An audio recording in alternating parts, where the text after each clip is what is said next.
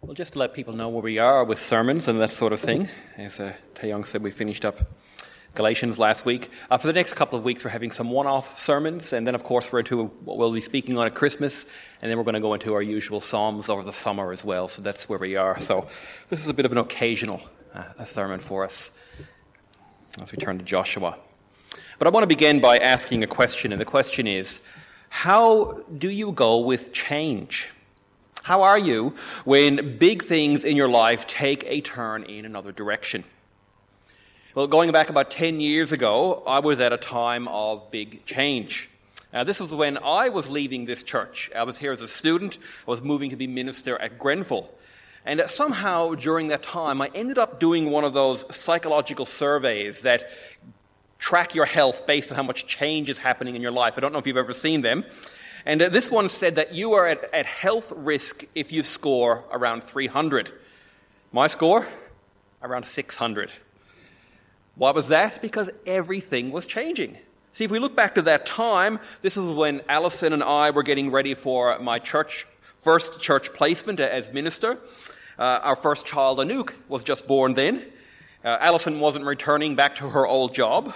There were goodbyes to friends and family and this church here in Sydney, and there were a whole lot of unknowns ahead. Now, I don't put too much stock into these surveys, by the way. Okay, that's not my doctor or anything like that. Uh, but it makes a point for us, doesn't it? That times of big change really impact us. Times of big change really affect us in many ways. And that's where our church is right now. We are in a time of change. Uh, Matthew has just finished up. We don't know exactly what is in store going into the future. We don't know exactly what God's plans are for us. We are in a time of change. So, what should we do as a church then? How should we as a church approach uh, change like this? And more importantly, well, what might God have to say to us at a time like this? Well, there's actually a story in the Bible about change in leadership among God's people. And I believe it's very helpful for us today. And that's why uh, I chose this passage from Joshua chapter 1. As the book opens, Moses has just died. Okay, and let's remember that Moses had been the significant leader of God's people for 40 years. As part of God's great plan, he was the one who led them out of slavery in Egypt. He had been with them in the desert.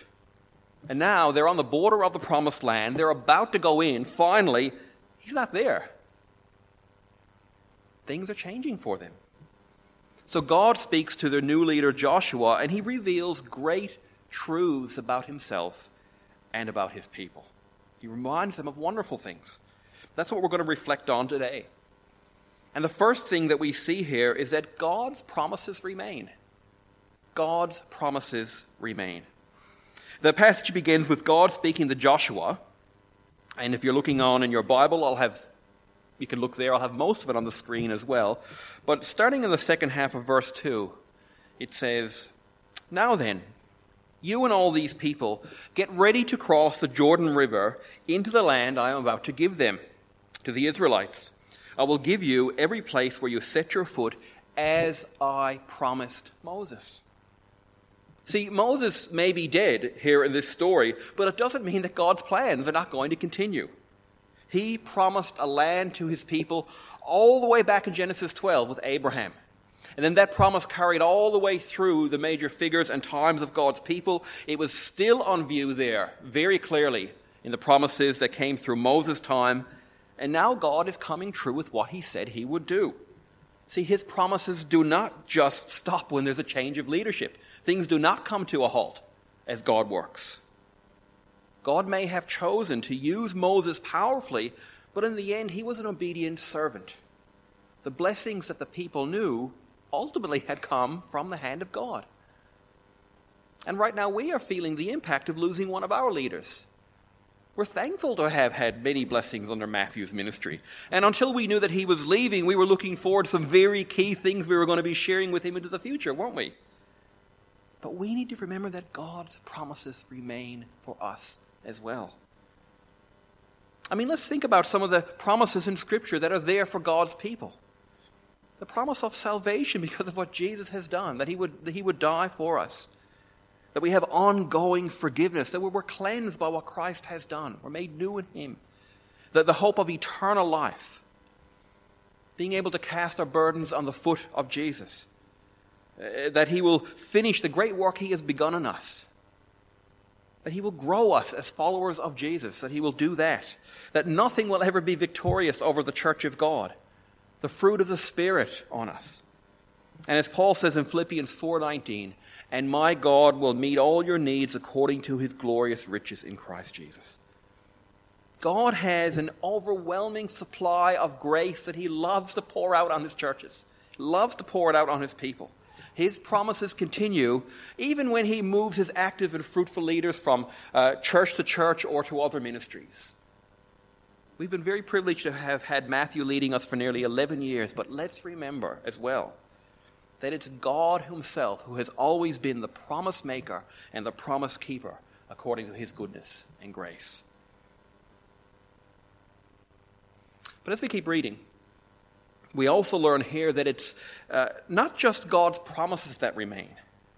We see that God Himself remains with His people too. God remains with His people. Have a look at verse 5 with me, please. No one will be able to stand up against you all the days of your life. As I was with Moses, so I will be with you. I will never leave you nor forsake you.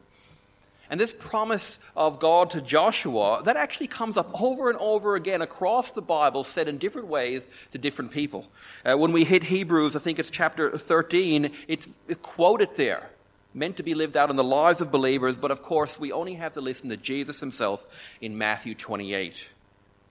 Those great words at the end, that great commission, where he says, Therefore, go and make disciples of all nations, baptizing them in the name of the Father and of the Son and of the Holy Spirit, and teaching them to obey everything I have commanded you. And these are the things we are working on doing here at this church. But notice what he says then, and surely I am with you always to the very end of the age. That is a great promise for us today. No matter which leader may be present in the life of God's people, or even if a certain leader is absent, God will never abandon us. God is saying to Joshua here, My presence did not go when Moses died. And in a sense, that's true for us as well. God has been with us here in the history of this church. God is with us now as we keep moving ahead, and He will be with us as we move into the future. It's interesting to watch my kids and their cousins when they spend time together. And my daughter, Anouk, for example, she loves to spend time uh, with one of her cousins who's about the same age. And so when extended family come over for a visit, the two girls right away, they just run off together. And, uh, you know, whatever one does, so does the other. So they play the same games. They do the same crafts. They read the same books. They watch the same TV shows. And because they both love guinea pigs, they groom them together. You know, and when it comes time for a meal, they always sit next to each other, and in fact, they sit so close together, they're practically on each other's laps. You know, you just can't separate them. It's sort of like that with God and His people, if I can say it that way. He's just right there all of the time. You know, he's, it's like that beautiful picture in Psalm 73. Yet I am always with you. You hold me by my right hand. God didn't forsake his people when Moses died and when they journeyed into an unknown land. And Jesus will never forsake his church, no matter what changes any church will face.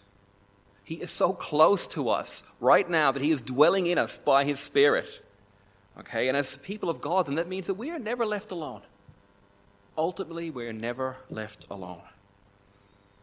And so, if I can summarize what we learn about God here, we see He's the promise making, the grace filled, the gift giving, always present leader of His people. There's a whole lot packed into Joshua here, isn't it?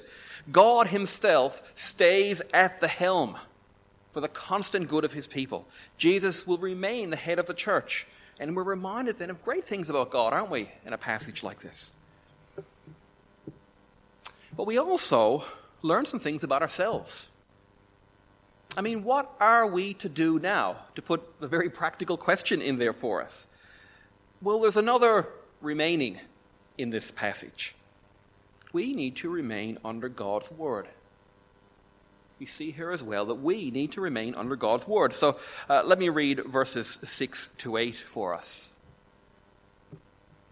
Be strong and courageous, because you will lead these people to inherit the land I swore to their forefathers to give them. Be strong and very courageous. And then the bit that's on the screen as well. Be careful to obey all the law my servant Moses gave you. Do not turn from it to the right or to the left, that you may be successful wherever you go. Do not let this book of the law depart from your mouth. Meditate on it day and night, so that you may be careful to do everything written in it. Then you will be prosperous and successful. We see here that the new leader for these people, Joshua, is to have his ministry built on the Word of God. And the word law, as it's used here, it basically means all of the instruction from God up to that point. So Joshua is to be sure that he meditates on the word, that he doesn't deviate from it, that he will keep it fresh in his mind and it will come off his lips, that he will obey it. The word is to be central for Joshua in his leadership of the people, and that means by extension that all of the people need to be living this way as they go forward during this time of change. And I love how Psalm 1 captures this too. Again, speaking uh, to all believers, it says, Blessed is the man who does not walk in the counsel of the wicked, or stand in the way of sinners, or sit in the seat of mockers. But his delight is in the law of the Lord, and on his law he meditates day and night. That's what we're called to do. We're called to meditate on the Word of God, which here means to fill ourselves with the truth and words of God in His Scripture. That's what Epping Presbyterian Church needs to do. We need to be continue to be directed by the Word of God.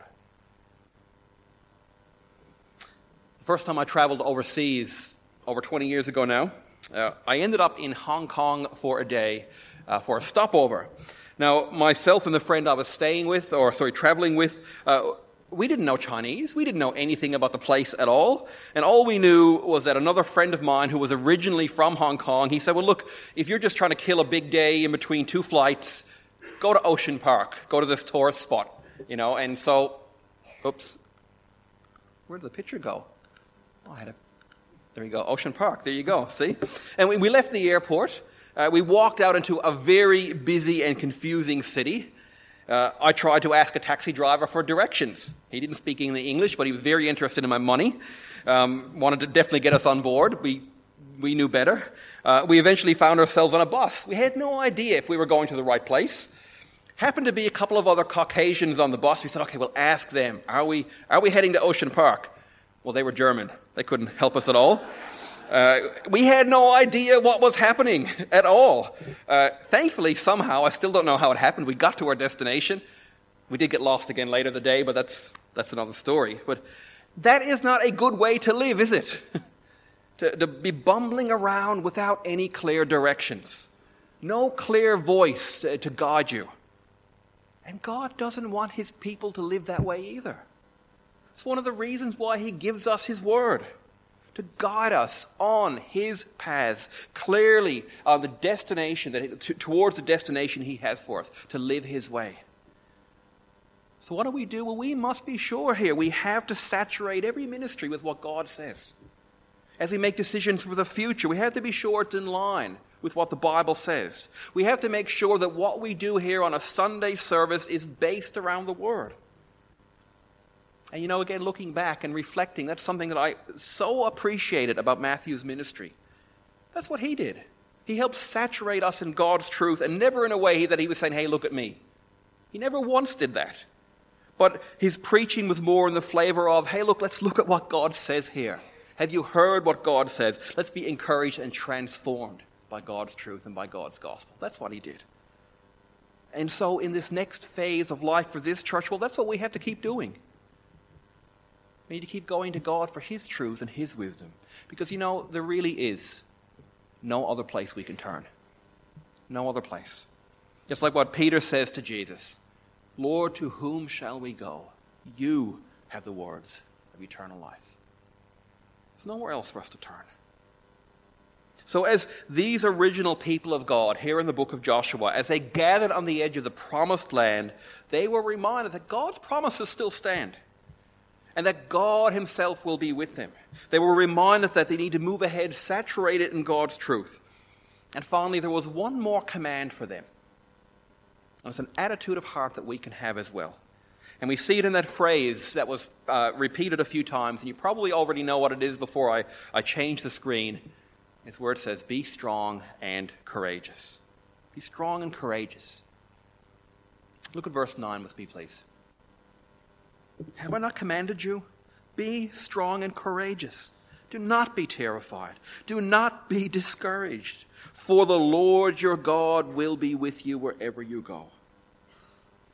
This is what God says to Joshua as they get ready to go into battle, to go into unknown territory and claim God's promises. He says to them, Be strong and courageous. But as we think about this, I want us to notice something here.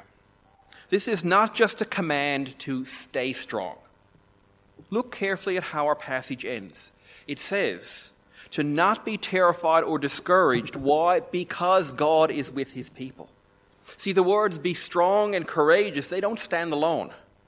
They come after the great truths that we've already seen that God keeps his promises and that he never abandons his people. And so this time of change, it's more than just, you know, gritting our teeth and buckling down to work hard and fill the gaps. Okay? It's not about us doing okay because we've always been a strong church and we can do it on our own no matter what happens. It is not about our track record at all. As we move into new territory, let's be strong because God is strong. As we seek to go forward and do God's work, let's be courageous because God is working through us. As these people of the Old Testament faced unknowns ahead, here's what God was saying to them I remain the same. I will not back down from my promises. I will never leave you. So trust in me and listen to me and get to know me and what I've revealed to you. And with all of this in mind, you can be strong and courageous. Friends here at Epping, please be hopeful. Please be encouraged because this is our truth too. Joshua's God is our God. So in him, we can be strong and courageous. Pray with me, please.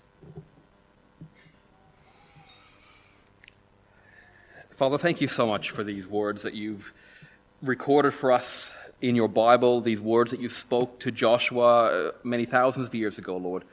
And we thank you that they ring true for us as we, we take this and see what they might mean for our life and time and church right now, too. Father, be with us in this time of change, and please help us to be completely hopeful because of who you are, what you have promised, what you've done, and what you will do among us. Lord, please help us to not be discouraged. Uh, Lord, but please help us to uh, be strong in your strength, to be courageous because we are living in line with what you have promised you will do. And so, Lord, be with us now in this time in many ways. Father, thank you for your great love towards this church over so many years. Thank you that, that your great love and enabling is with us now. And we know that you are a God who remains constant, and you will keep pouring out your blessings and grace and enabling and equipping on us as well. Thank you that we are your people, that you never leave or abandon or forsake anyone who is yours. Father, thank you for that great hope. And we commit not only this day, but our time forward in this new phase of life into your great and loving and gracious hands. In Jesus' name, amen.